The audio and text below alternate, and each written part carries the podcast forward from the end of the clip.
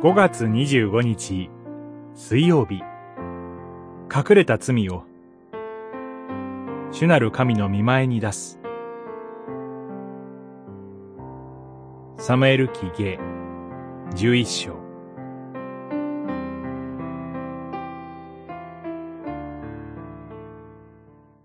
ダビデは人をやって彼女を王宮に引き取り妻にした。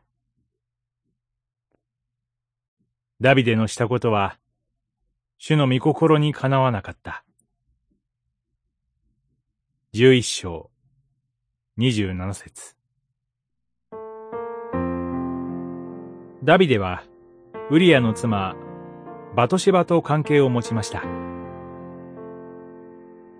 王の権威を悪用したのです。恐ろしいことです。ダビデの子を宿したと分かったとき、バトシェバは何を思ったでしょう？夫にダビデとの関係を話せるはずもありません。そしらぬ顔でウリアを迎えるつもりでしょうか？ダビデはウリアを戦場から連れ戻し、家に帰らせようとします。バトシェバとの関係を隠そうとしたのです。しかし、思い通りになりません。そして、とうとうウリアを死に追いやります。こうして、バトシェバとの罪を隠すことができました。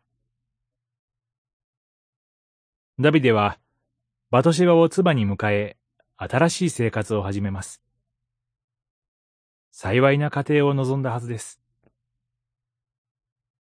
望み通りに、神の祝福は与えられたでしょうか？いいえ、二人の間に男の子が生まれますが、その子はすぐに亡くなってしまいました。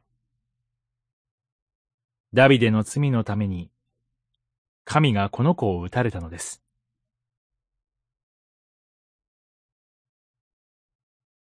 隠れた罪の恐ろしさを思います。外からは見えなくとも、神の目に罪は明らかです。夫を失った女性を妻に迎えることは、やもめを支える行いに見えたかもしれません。しかし、神も自分の心も欺くことはできません。罪を神の見舞いに告白するまでは、許しを得ることはできません。許しを信じて、神の見舞いに出ましょう。祈り。主なる神様。私にも隠れた罪が多くあります。